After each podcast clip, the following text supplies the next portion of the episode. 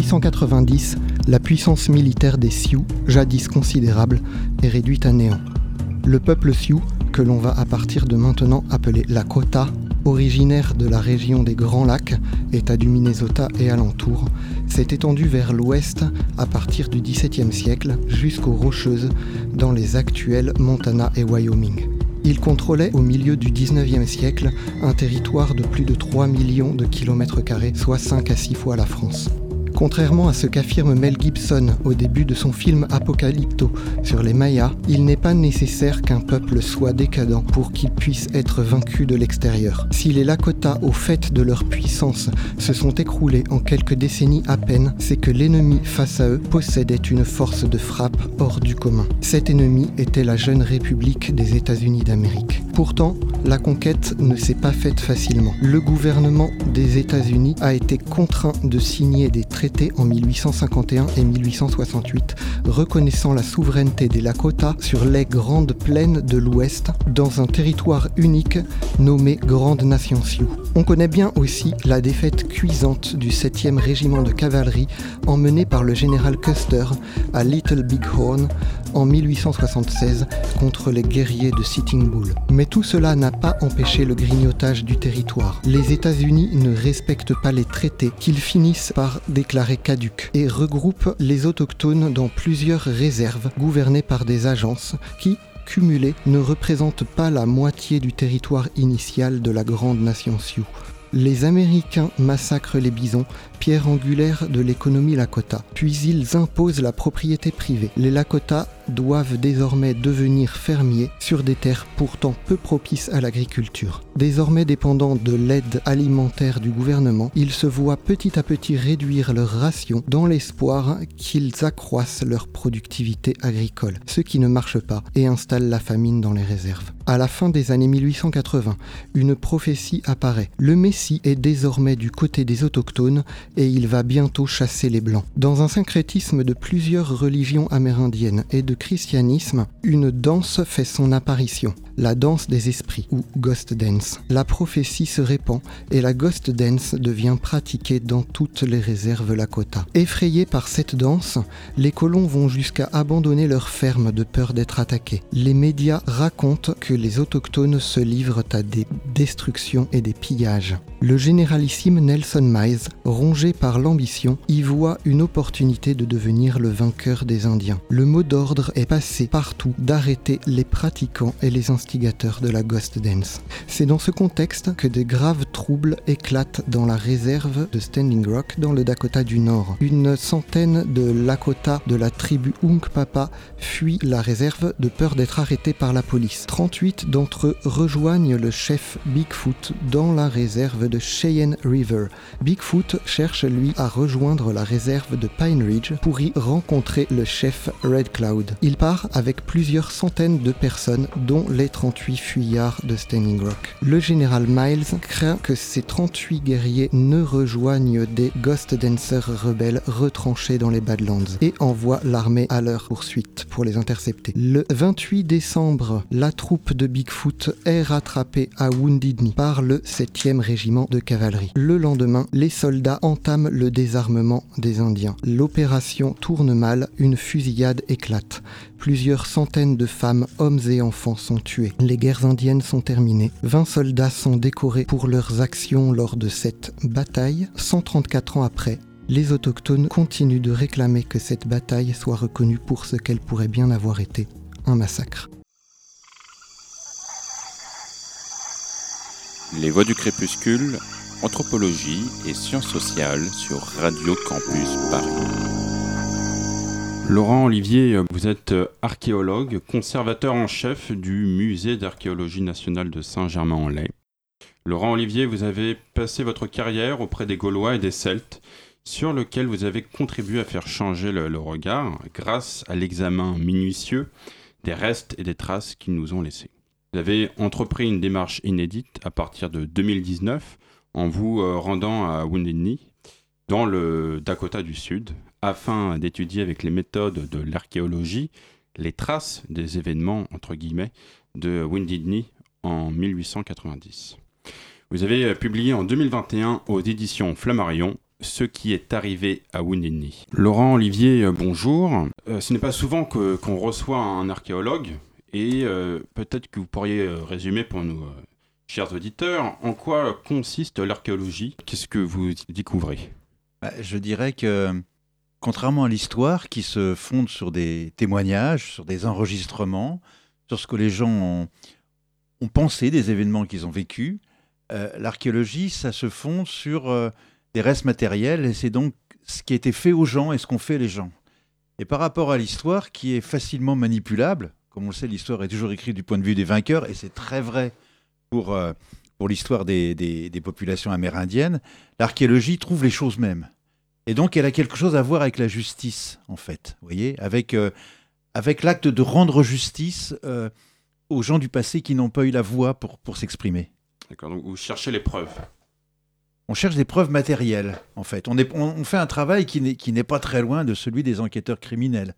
Recouper les indices, reconstituer euh, des emplois du temps, euh, chercher, des, chercher des, des preuves criminelles. La démarche utilisée à Wounded Knee est finalement une, une, une démarche d'en, d'enquête criminelle qui, qui caractérise beaucoup des, des, des opérations d'archéologie du passé contemporain. Parce que maintenant, on fouille et on étudie aussi l'époque contemporaine de la même manière que l'Antiquité ou la préhistoire. Euh, bah effectivement, je pense qu'on tout au long un peu de, de notre entretien, je pense qu'on va on va reprendre ces éléments de l'archéologie euh, par rapport à, à ces événements de Wounded Knee. Les événements de Wounded Knee euh, concernent une troupe de, d'Indiens Lakota d'environ trois cents, peut-être quatre cents hein, guerriers, femmes et enfants, emmenés par le chef Bigfoot qui se rendait dans la réserve, euh, non pas de Cheyenne River, de Pine Ridge. Il partait de Cheyenne River pour aller à Pine Ridge, à deux cents kilomètres au sud environ. Et euh, pouvez-vous nous, nous expliquer pourquoi, pourquoi ce groupe était en marche ? Alors, le chef euh, Bigfoot, en fait, euh, appartient à une lignée de, de diplomates. Et il est partisan de, je dirais, de la voie de, la, de l'accommodement avec, avec les autorités américaines. Euh, il y a des forts partout, euh, il y a le chemin de fer, il y a le... Euh, le téléphone maintenant dans les, dans, dans les réserves et euh, en quelques jours l'armée, l'armée peut être là, donc euh, ils savent que la révolte est, est, est sans issue, et donc ce qu'ils cherchent à faire, c'est à mener une négociation de paix en allant se rendre dans la réserve de Pine Ridge, qui est occupée par l'armée américaine, qui est occupée par le général, général Miles, qui, est, euh, qui a été envoyé pour euh, réprimer la Ghost Dance, cette, cette danse des esprits euh, euh, animée par ce, cette révélation messianique qu'en fait les, les Blancs vont partir. Et euh, c'est effectivement au cours de ce voyage euh, qu'ils sont interceptés par l'armée américaine, qui cherche à, à éliminer euh, tous les propagateurs ou tous les gens qui pratiquent la Ghost Dance, euh, qu'on voit comme une... comme une menace, en fait, pour, pour l'existence même des États-Unis. Une menace largement disproportionnée, parce qu'on l'a dit, les guerres indiennes sont terminées depuis déjà une quinzaine d'années, et euh, l'avantage militaire n'est pas du tout du côté des Sioux. Oui, et Miles exagère les, les forces restantes chez les Sioux pour, euh, pour appuyer le fait qu'il faut absolument envoyer l'armée. Alors Miles, c'est un personnage intéressant parce qu'en fait, euh, il a des ambitions présidentielles. Il, est, il aimerait se présenter aux prochaines élections et il se dit qu'il a là peut-être euh, un coup à monter.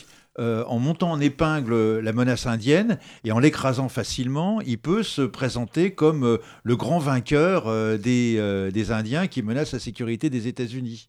Et donc, il va utiliser en fait euh, ce mouvement de la Ghost Dance pour euh, trouver un prétexte pour intervenir dans les réserves.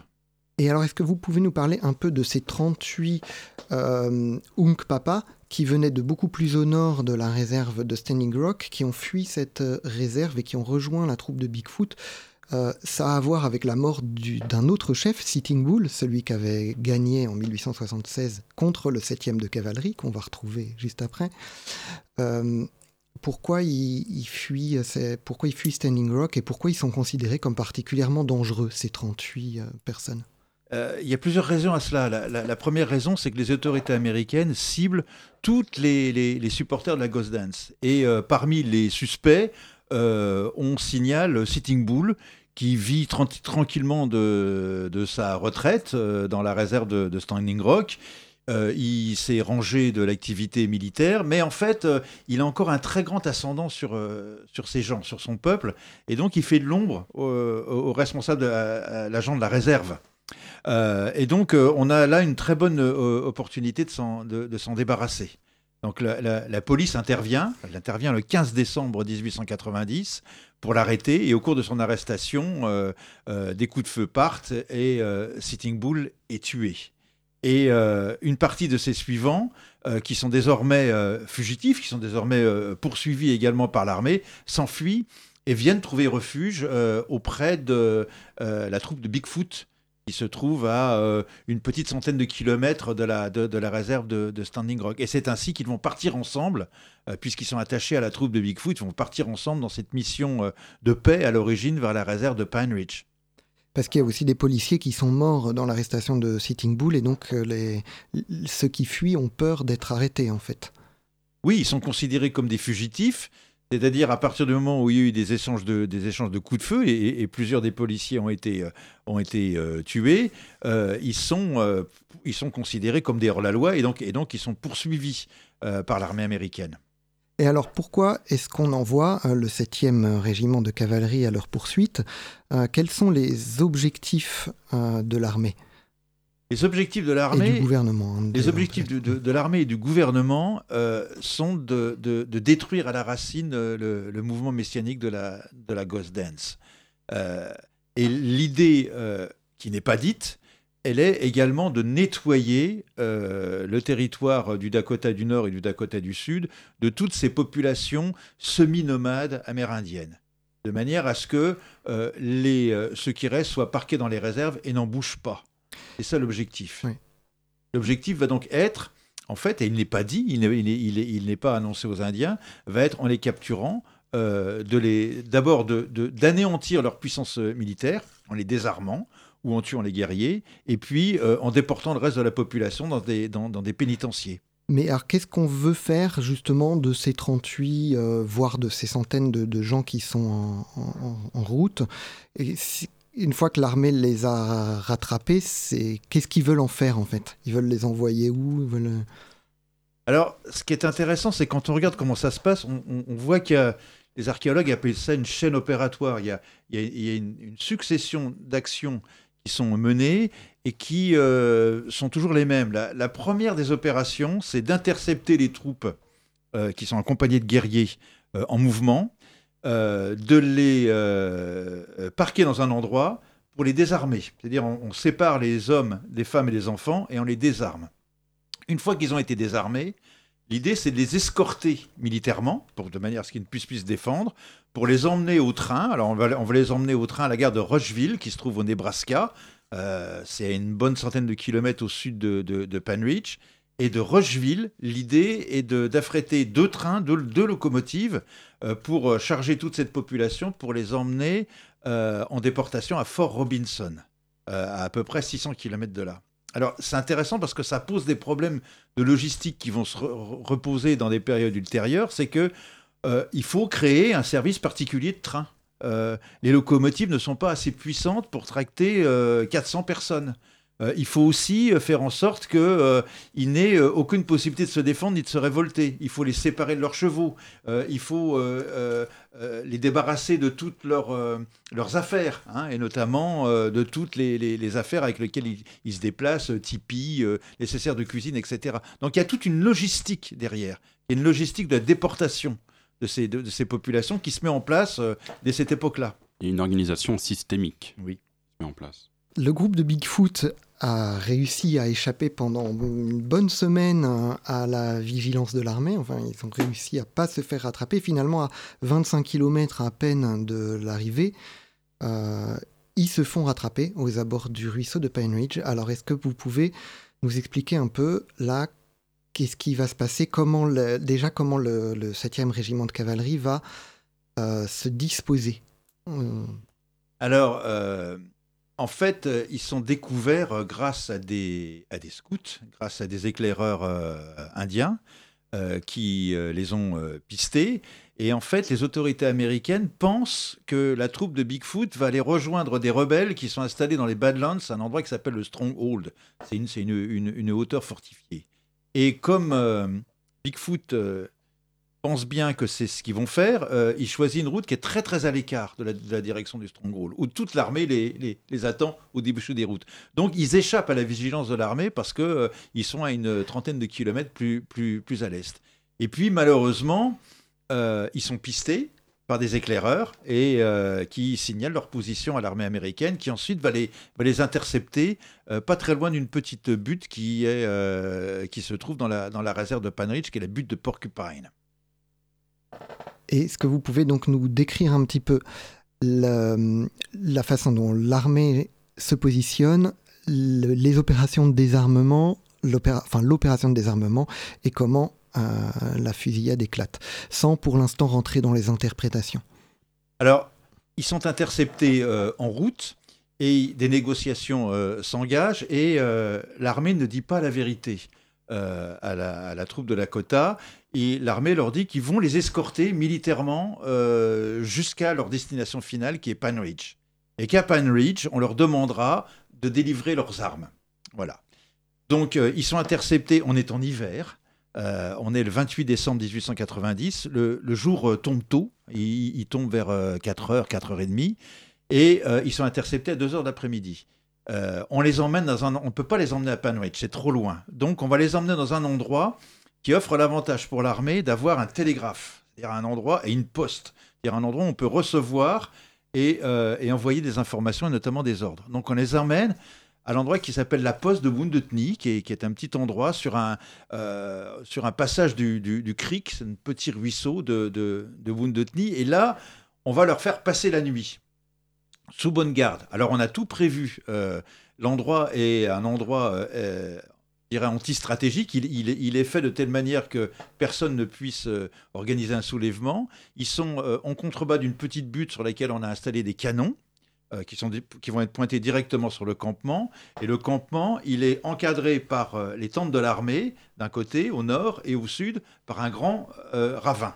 Et puis, pour éviter qu'il y ait quoi que ce soit, on va installer un cordon de sentinelle tout autour des tipis qui vont empêcher les Lakota de sortir. Donc ça va poser des problèmes parce que même, euh, même pour aller aux toilettes, même pour aller chercher de l'eau, même pour aller chercher du bois euh, pour faire du feu, ça va, ça va pas être possible. Ça ne sera possible que sous escorte militaire. Donc ils sont enfermés et ils passent la nuit euh, dans l'angoisse en se disant mais, mais euh, qu'est-ce qui se passe ? Qu'est-ce que ça veut dire ce, ce... Ce déploiement de force absolument disproportionné contre nous, pourquoi est-ce qu'il y a des canons qui sont pointés sur notre campement et pourquoi est-ce que euh, dans la nuit des renforts arrivent encore ? Pourquoi est-ce qu'on a plus de quatre cents soldats pour, euh, pour, nous, pour, pour, pour nous surveiller ? Et donc le lendemain, euh, on convoque les hommes à une opération de désarmement, ce qui n'était donc pas dit. Et là, ça se passe mal. Euh, alors, il va falloir bientôt qu'on passe à la deuxième partie où on va rentrer un peu plus dans les interprétations. Est-ce qu'on peut résumer euh, bah, qu'est-ce qui se passe pendant les heures qui suivent ? Alors, le lendemain matin, euh, les, les soldats se lèvent tôt. Ils, ils, ils se lèvent à, à cinq heures du matin. Et puis, euh, les, les, les Lakota se lèvent également. Tout le monde pense qu'on va partir vers Pine Ridge, euh, escorté par, par l'armée. Et à ce moment-là, les militaires demandent euh, aux hommes de venir à ce qu'on appelle un conseil. Et, et personne ne comprend pourquoi exactement, il va falloir discuter de quoi, alors qu'on se prépare à partir. Et en fait, c'est la première partie du plan, c'est-à-dire qu'on isole les, les, les, les hommes, des femmes et des enfants pour les désarmer. En les ayant isolés, euh, on, met, euh, on, les, on, les, on les entoure de troupes à pied qui ont leurs fusils directement dans le, dans, dans le dos des Indiens, et on exige qu'ils rendent, qu'ils rendent leurs armes. Donc c'est compliqué, parce que tout le monde n'est pas armé, il y a des armes qui se trouvent encore dans les chariots, euh, ils ont des, des, des, des armes auxquelles ils tiennent comme à la prunelle de leurs yeux, qui sont des Winchester, dont ils ont besoin pour, pour chasser, et en fait, euh, ils sont très réticents à, à donner ces armes. Et donc le, le désarmement prend du temps, euh, les militaires s'énervent, et à un moment, on ne sait pas pourquoi ni comment, un coup de feu part euh, par accident. Euh, diront, diront les Indiens. Et à ce moment-là, les, les, les, les événements s'enchaînent à toute vitesse. Les soldats qui avaient leurs fusils carrément pointés dans le dos des, dans le dos des guerriers ouvrent le feu et euh, tuent euh, les, la plupart de la centaine de guerriers qui étaient rassemblés là. Je, je pense qu'effectivement, on va revenir euh, juste après dans, dans le détail. Je pense qu'on peut vous remercier un peu pour les explications. Euh, on va revenir sur, voilà, sur le drame de, de Wounded Knee et euh, notamment sur la confrontation après des récits et les preuves archéologiques euh, donc dans la deuxième partie de l'émission. Et euh, place à la pause musicale.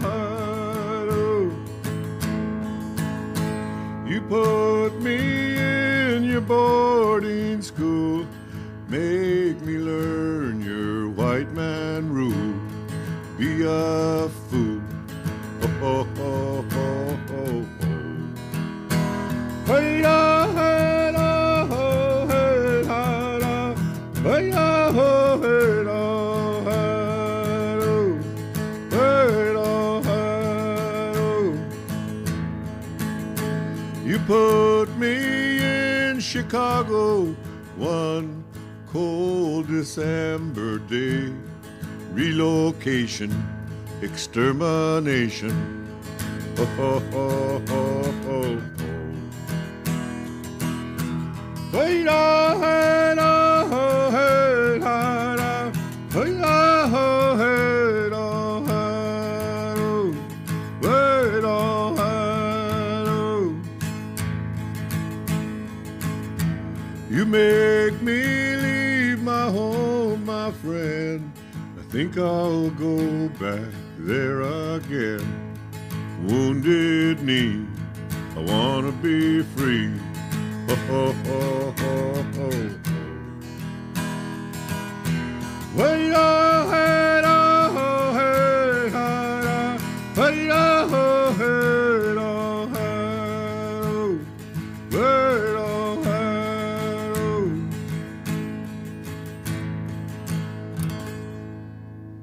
Chanson fort à propos. Floyd euh, Red Crow Westerman, qui chantait Wounded Knee. Vous écoutez les, les Voix du Crépuscule, nous sommes avec l'archéologue Laurent Olivier, qui nous parle des éléments qu'il a récoltés pour tenter d'expliquer les événements du vingt-neuf décembre mille huit cent quatre-vingt-dix à Wounded Knee. Ce jour où l'armée américaine a tiré sur un groupe d'Indiens Lakota en fuite et tué une centaine d'entre eux, hommes, femmes et enfants. Oui, je voulais dire un mot sur cette chanson parce que euh, j'ai pas l'impression qu'elle parle spécialement du massacre de Wounded Knee de mille huit cent quatre-vingt-dix. Euh, elle parle beaucoup des, des pensionnats, hein, ces pensionnats où on a envoyé les enfants euh, en les séparant de leur famille, les enfants autochtones. Et peut-être qu'elle fait plus référence à Wounded Knee dix-neuf soixante-treize, parce que Wounded Knee, c'est un endroit où il s'est passé beaucoup de choses. Et en dix-neuf soixante-treize, ça a été le théâtre de la plus grande occupation Euh, par des militants autochtones qui euh, réclamaient des droits euh, au gouvernement des États-Unis. C'est un, une occupation qui a duré deux mois et l'armée en a fait le siège. Euh, et, euh, et donc je me demandais si cette chanson faisait pas plus référence à ça et je voulais profiter pour en glisser un mot. Ouais, bah peut-être effectivement, il faudrait qu'on, qu'on regarde un peu plus dans, dans, dans sa biographie. Euh, on revient sur, un peu sur les éléments. Le vingt-neuf décembre mille huit cent quatre-vingt-dix, en fin de matinée, les guerriers de la troupe de Bigfoot, comme on l'a dit, sont réunis en conseil à la demande de l'armée. Ils sont en train de désarmer. Et des escadrons, ainsi que quatre canons, donc Hotchkiss, qui sont euh, comme des Gatlin, les entourent de tous côtés. On a parlé du, du geste euh, interprétable, du euh, chaman qui lance de la poussière. On n'en a pas parlé. Mais... On n'en a pas parlé. mais et justement, ben, il y a et ça. Ben, euh, je crois que c'est, c'est le moment où... Euh... Est-ce que pouvez-vous nous décrire ce, ce, ce moment ce moment charnière, en fait, dans, dans la journée. Il y a effectivement il y a, il y a un, un medicine man, euh, un chaman, qui, qui fait partie du, du groupe. Et d'après les témoignages des survivants Lakota, euh, il leur fait un, un discours en disant qu'ils euh, sont poussière et qu'ils retourneront, euh, ils retourneront à, la, à la poussière. Et, et il, prend, euh, il prend des cendres d'un, d'un foyer qu'il jette en l'air. Et c'est à ce moment-là, ou très peu de temps après, quelques secondes après, que le, f- le coup de feu éclate. Et euh, pour les Américains qui assistent à la scène, pour eux, euh, c'est une évidence, c'est un signal, c'est un coup monté. Et c'est, c'est une histoire qui vont, qui vont d'ailleurs monter en épingle pour, euh, pour expliquer euh, le drame de Wounded Knee. Parce que du côté américain, ce qui devait euh, se dérouler sans, comme un désarmement sans problème, parce qu'il y avait une telle disproportion de force qu'il n'y avait aucune raison que les, les Indiens se révoltent, en fait, au cours, au cours de ce désarmement, il y a tout de même euh, trente morts et, et blessés du côté américain. Et euh, les militaires américains vont devoir rendre des comptes, en fait. Ils vont devoir expliquer pourquoi euh, il y a eu autant de morts. Et la version qui va, euh, qui va s'imposer, c'est la suivante, c'est de dire qu'en fait, c'était un coup monté, que les Indiens avaient prévu de se révolter, qu'ils avaient caché des armes sur leur couverture, et qu'un signal donné, ou signal du chaman, en fait, ils ont... jeté leur couverture et ils ont ouvert massivement le feu sur les, sur les, les, les soldats américains. D'accord, donc en fait, ils se placent en tant que défenseurs face aux agresseurs indiens. Oui, c'est toujours la même chose, c'est-à-dire qu'il ouais. faut, il faut retourner, le, la, c'est l'agresseur qui devient, qui devient lui-même agressé. En fait, en réalité, euh, il va donc y avoir une, une, une enquête militaire hein, pour déterminer... Euh, non pas tellement pourquoi est-ce qu'il y aurait eu tellement de morts du côté des femmes et des, et des enfants, mais pourquoi est-ce qu'il y aurait eu tellement de morts et de blessés du côté de l'armée américaine. Et un des témoignages qui va être donné, c'est celui du, du, du, du chirurgien, du, du médecin, euh, qui dit qu'en fait, la plupart des, des blessures qu'il a, qu'il a dû soigner sont des blessures par arme à feu qui viennent des, des, des fusils américains.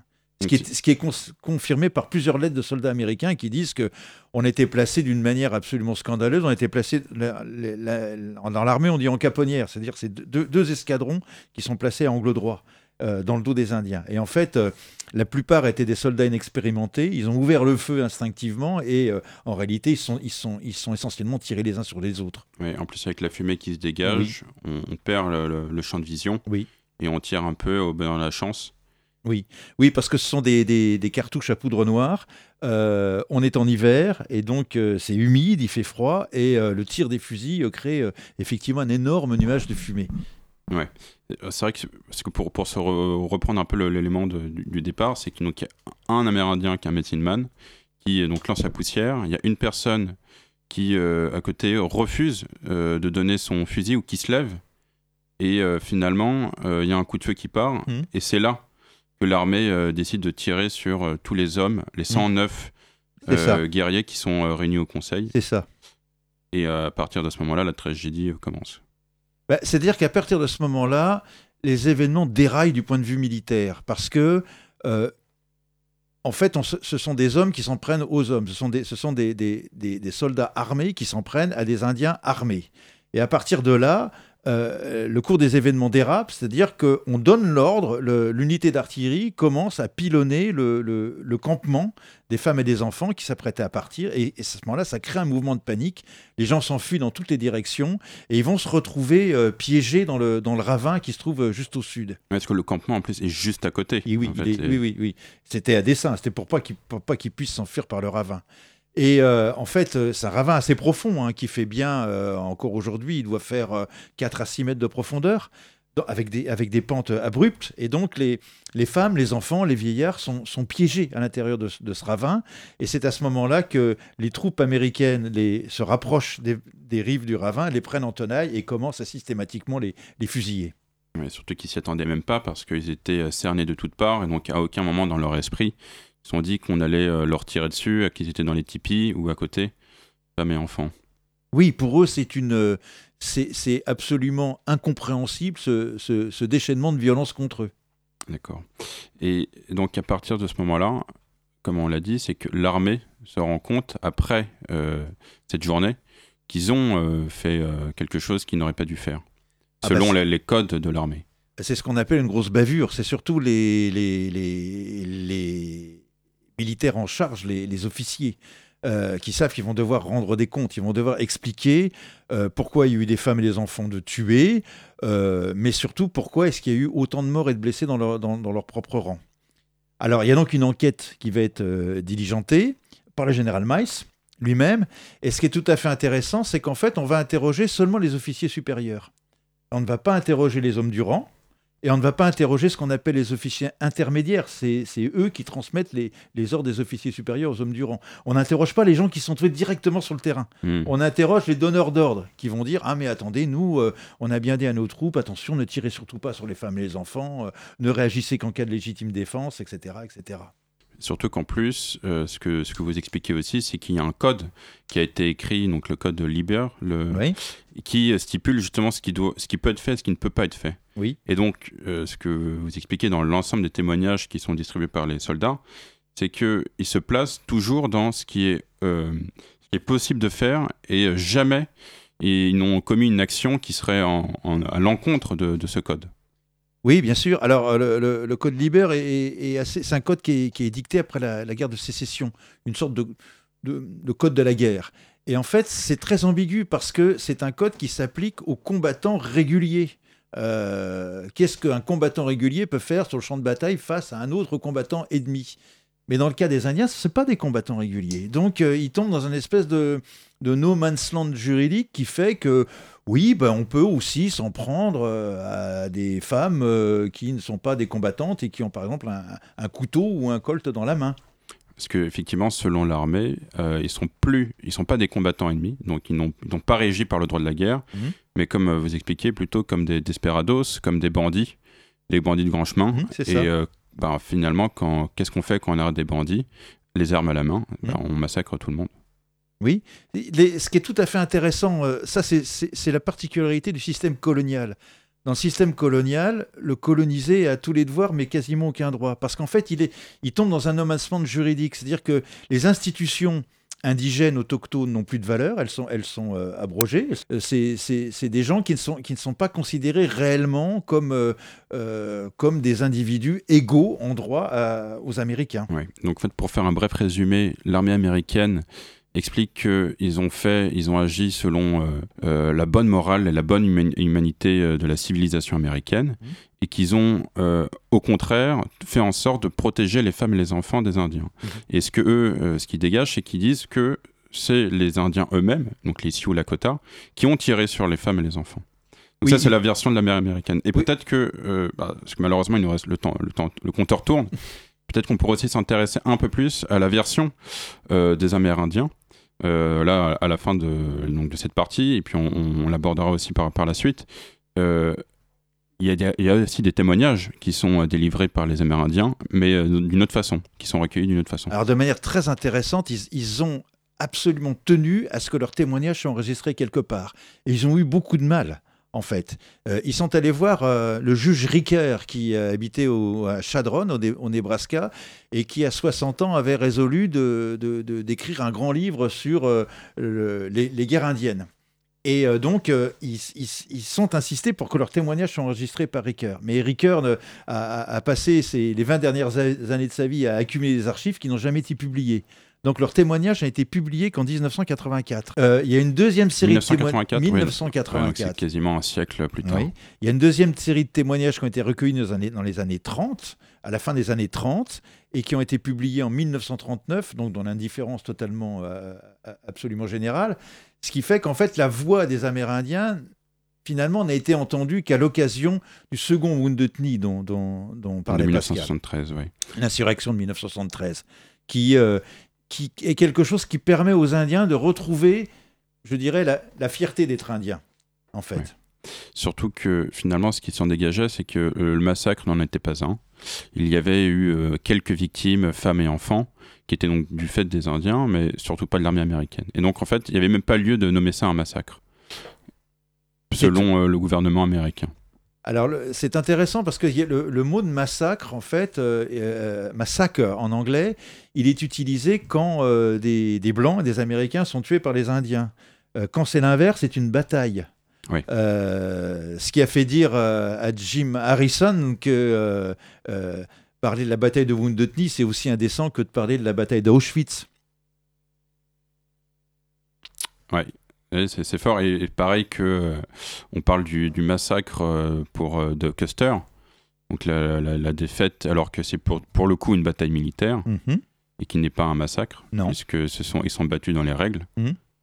et, euh, alors qu'effectivement, Wounded Knee, on parle au début des événements, puis de la bataille, puis après on digite Wounded Knee, même encore aujourd'hui. Et, et, euh, et aujourd'hui encore, euh, c'est considéré comme un... une sorte d'événement regrettable qui n'était voulu par aucune des deux parties. Et que, euh, voilà, euh, aujourd'hui, euh, c'est la paix des braves. Euh, voilà, euh, y a eu une bataille, euh, chacun s'est battu bravement, mais euh, euh, aujourd'hui, c'est la paix.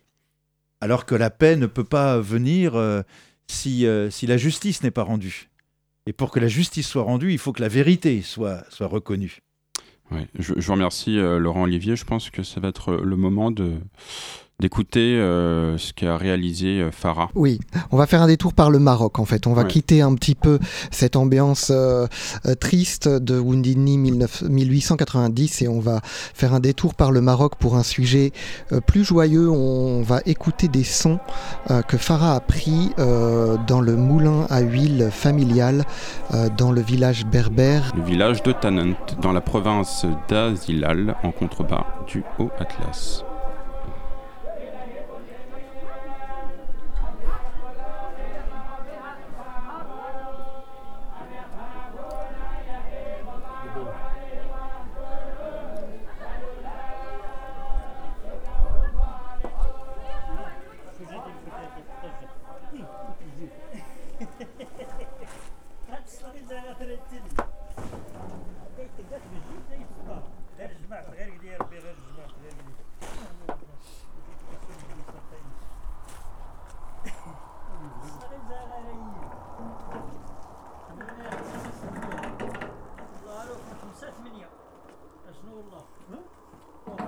سادناش ثمانية ناخد غير الريق الغيبي غنانية الشرغانة اه سيدي خدمت تبارك الله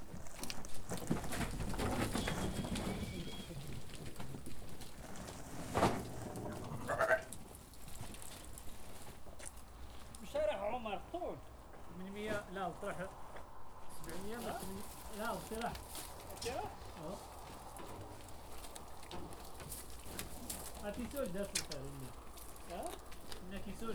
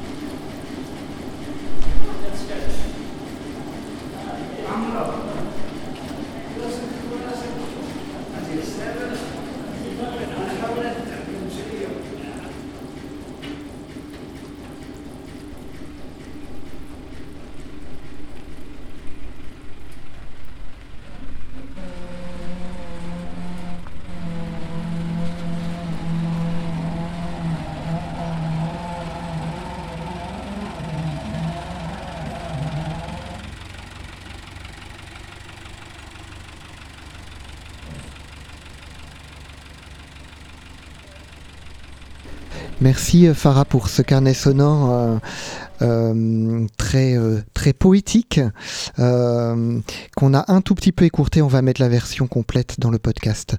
Euh, Aymeric, je te laisse la parole pour la suite des questions. Nous sommes toujours dans les voies du crépuscule avec Laurent Olivier pour parler du massacre de Wounded Knee en dix-huit cent quatre-vingt-dix. Ouais, merci Pascal. Je pense qu'on on, on s'était quitté là, donc on, on parlait du... Euh...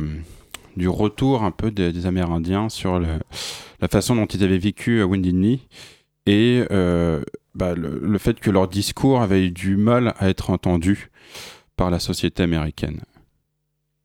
Oui, il a, il, il a toujours beaucoup de mal à, à être entendu euh, aujourd'hui. Et euh, c'est pourquoi euh, le travail d'enquête qu'on a commencé à, à mener... Euh, Euh, en fait, est sans précédent. Euh, il, il, il, il n'a jamais ent- été entrepris et il consiste, euh, c'est un travail d'enquête criminelle, il, co- il consiste à, à croiser les indices euh, qui sont de deux types. C'est les indices laissés sur le site par les, euh, par les criminels, c'est-à-dire euh, l'armée américaine, et puis euh, les indices qui ont été emmenés aussi hors du site parce que, euh, on ne l'a pas évoqué tout à l'heure, mais euh, après le massacre... Euh, les soldats et, et, et les civils qui les accompagnaient se sont euh, rués sur les corps pour euh, euh, leur prendre leur parure de plumes, leur prendre leurs mocassins, euh, parfois même euh, faire, euh, prendre, prélever des scalps euh, pour euh, en faire commerce euh, ensuite. Ouais. Donc ces objets-là, sont, une partie de ces objets-là se retrouvent aujourd'hui dans des musées. Et euh, alors effectivement, je pense que c'est ça où on, on peut s'arrêter, c'est que à la fois vous avez fait un travail d'historien. C'est-à-dire que vous avez comparé les sources écrites, euh, même parfois aussi des, des sources orales, et euh, en même temps vous avez fait aussi votre travail d'archéologue, c'est-à-dire de vérifier sur le sol les éléments euh, donc de preuves qu'on peut retrouver quand il euh, y a un certain nombre de, d'individus qui se retrouvent à un endroit avec euh, soit les, les, les, les, gou- les, les douilles des balles et euh, les, les différentes dispositions des individus. Ce qui est intéressant, c'est que je crois qu'on on, on trouve justement des, des, euh, donc des, euh, des femmes et des enfants, donc pas très loin de Wounded Knee, qui euh, ont, se sont réfugiés et on les trouve morts. Est-ce que vous pouvez préciser dans, dans les, les circonstances dans lesquelles on, on les retrouve ? Une partie des, des survivants ont, ont, ont réussi à, à s'enfuir euh, et euh, beaucoup d'entre eux étaient blessés. Donc, euh, ils sont morts euh, aux, aux, aux environs, parfois à, à plusieurs kilomètres. Et puis, on a appris quelque chose qui, évidemment, n'est pas dans les sources historiques, c'est que euh, tous ces réfugiés, tous ces survivants ont été pris en, en chasse par des, des milices blanches euh, qui les ont exterminés. Alors, il y a un élément qui est très important Euh, qu'on a découvert, c'est qu'en fait, euh, une partie des survivants s'est installée sur place, puisqu'ils avaient perdu toute leur famille, ils n'avaient plus de chevaux, ils n'avaient plus les moyens de, de rentrer à deux cents kilomètres de chez eux, et ont été adoptés par des, par des familles euh, Lakota. Et donc, il y a encore la mémoire du massacre, la, la, la mémoire s'est transmise de, de manière orale, et, et, et de façon extrêmement précise. Surtout, finalement, c'est, euh, c'est il y a longtemps, cent trente ans, mais en réalité, euh, c'est presque les grands-parents de nos grands-parents. Et finalement, bah, la transmission, c'est une génération. Oui, et puis on est dans une culture orale et pas une culture écrite, pour laquelle la, la mémoire, euh, et en particulier la mémoire orale, est extrêmement importante. Et il y a aussi quelque chose qui est très particulier aux, aux populations amérindiennes, c'est la question des visions. Euh, tous les environs de Wounded Knee sont peuplés de, je ne sais pas comment est-ce qu'on peut appeler ça, d'apparitions. C'est-à-dire que les gens ont des visions, les, les, les gens voient... Euh, des euh, survivants de dix-huit cent quatre-vingt-dix leur apparaître. Il euh, y a un fantôme de soldats américains qui erre dans le ravin de Wounded Knee. Euh, on entend les femmes pleurer, on entend les enfants. Euh, euh, bref, euh, au moment où, où revient l'anniversaire du massacre, euh, au mois de décembre, euh, euh, y a toute une série d'apparitions qui se manifestent aux habitants de Wounded Knee et des environs. Ouais. Euh, voilà, ce qu'il faut avoir un peu en tête, c'est qu'on découvre donc, beaucoup de corps de femmes et de bébés qui ont été euh, enfin, tirés soit à bout portant, ou par la mitraille, ou par le canon. Et il euh, y a un nombre incroyable donc, de, de, de femmes et d'enfants qui fuyaient et qui se, se retrouvent euh, massacrés. Donc ça, je pense que ça, ça a créé un, un état de, de désarroi, de désespoir dans la communauté amérindienne. Parce que autant ils peuvent comprendre que des guerriers meurent euh, au champ de bataille, mais autant ils ne peuvent pas comprendre que les gens se fassent massacrer euh, au nom de, d'une quelconque défense de, de l'armée américaine. Et puis surtout, ils ont été témoins de scènes absolument incroyables qui sont rappor- rapportées par les survivants. Les soldats s'en sont pris aux, aux petits-enfants et, et même aux bébés. On a des scènes dans lesquelles ils ont embroché des bébés à la baïonnette ou euh, ils ont pris les, les, des, des bébés par les, par les jambes pour leur éclater la tête contre des arbres. Euh, c'est, c'est des choses qui sont absolument insoutenables. Excusez-moi, et, et... Est-ce, est-ce que ça, ces scènes que vous racontez, est-ce que vous avez pu établir ça par l'archéologie ? Ou est-ce que c'est les récits qui vous ont été faits euh... C'est des récits des, des, des survivants et aussi des récits de soldats, améri- de soldats américains euh, avec, les, euh, avec les bébés. Et pour les Lakota, euh, les mais enfants... Des récits sacrés. De soldats américains auprès de leur famille. C'est-à-dire oui. que c'est en interne, oui. pas officiellement, oui. mais euh, oui, officieusement. Oui, oui, oui. Le, le, le, le massacre de Wounded Knee est, est très intéressant parce que comme on pensait que ça allait être une opération de désarmement un petit peu spectaculaire, il y a énormément de gens qui assistaient. Euh, les soldats, évidemment, dont certains ont écrit à leur famille. Euh, il y a eu l'enquête de l'armée, il y a eu des curieux qui étaient là, des, des, des voisins, des ranchers qui sont, qui sont venus, euh, les survivants, euh, plus des journalistes dont on n'a pas parlé. Il y a, il y a, il y a quatre journalistes qui, qui, qui, assistent, euh, qui assistent à la scène. Donc on a toute une diversité de témoignages, si vous voulez, qui, euh, en les recoupant, en les croisant, permet de, de, de reconstituer un emploi du temps assez précis, euh, heure par heure, et parfois même de, demi-heure par demi-heure. Et euh, je pense que, oui, effectivement, ce que Pascal disait, c'est est-ce que, euh, aujourd'hui, donc là, on a, on a les sources manuscrites, mais euh, est-ce que dans, dans votre travail d'archéologue, vous avez eu des autorisations euh, pour, justement, euh, soit euh, fouiller la terre, le sol, ou euh, les corps ? Alors, on ne veut pas, on veut pas toucher au corps, hein, ouais. euh, évidemment, parce que et, et, et c'est, c'est tout à fait euh, compréhensible. compréhensible ouais. euh, le travail qu'on fait aujourd'hui, c'est un travail de, de, de recueil de preuves en croisant les preuves matérielles et, et, et, les, et les témoignages. Parce que les témoignages dans, dans ces sociétés-là sont extrêmement précis et, et la plupart n'ont pas été enregistrés. Donc, il y, y a tout un travail de, de recoupement des témoignages euh, qui, en plus, se, se, se conjuguent aux apparitions. On prend aussi en compte les apparitions parce que euh, les apparitions se, se manifestent aux endroits où les corps sont tombés. Donc, on, on fait, si vous voulez, toute une topographie du massacre euh, en croisant les preuves matérielles, l'étude du terrain avec les, les, les, les récits des, des Lakota. Euh...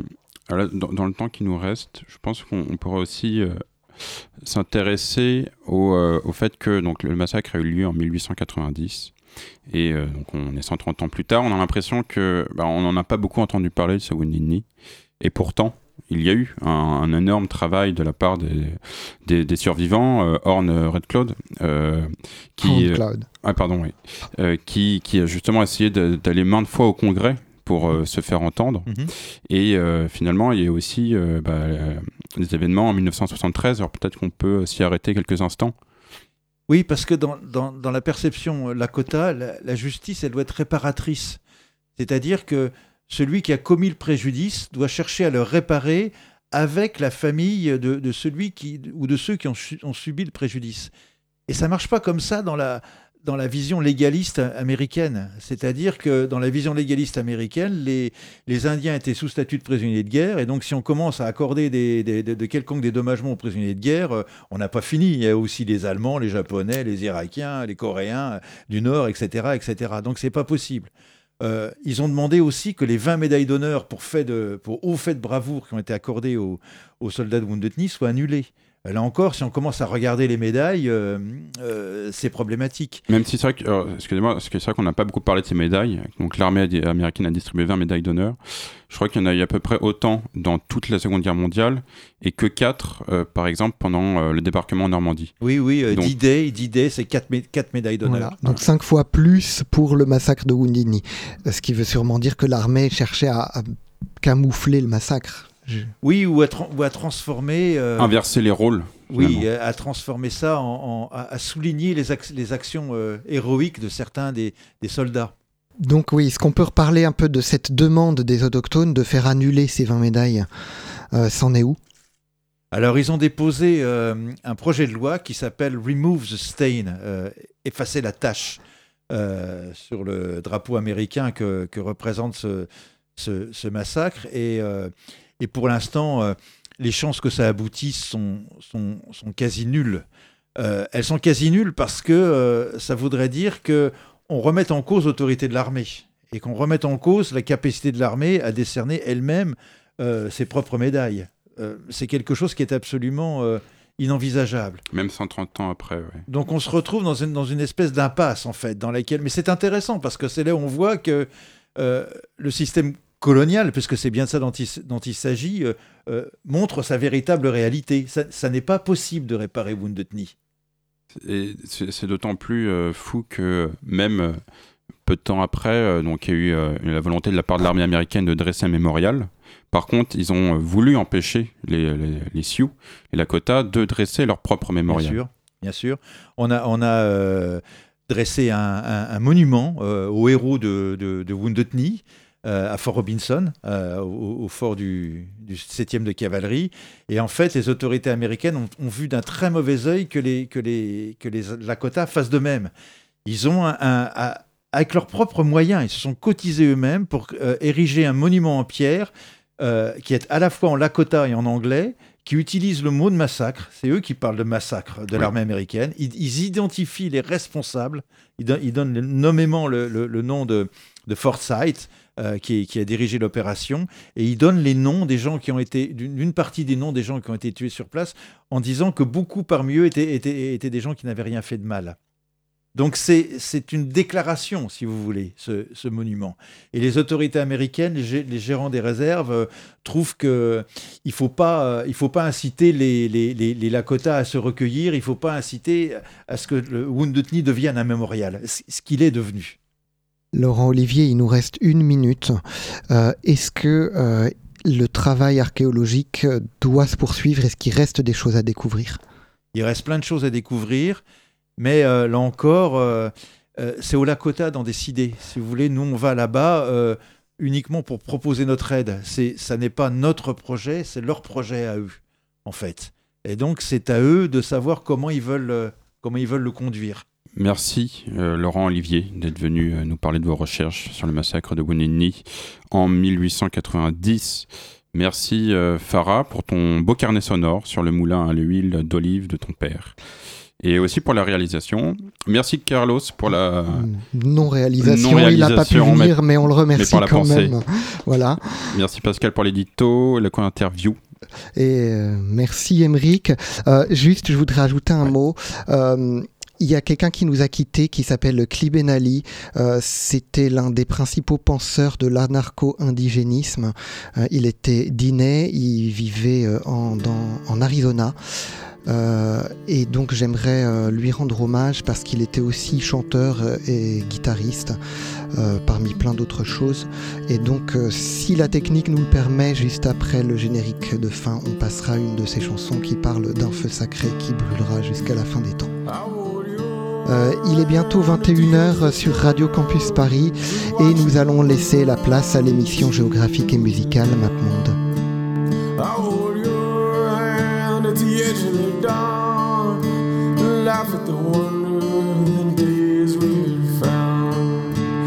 They will not suffocate this fire, it burns from our heart. So long as we hold it inside, they can never take this from us. How much can you take? How much can you give? There's no post-apocalyptic. This is it. How much can we bleed to help our far knees? There's no post-colonial. We live it. And they will not suffocate this fire. From our hearts, so long as we hold it inside, they can never take this from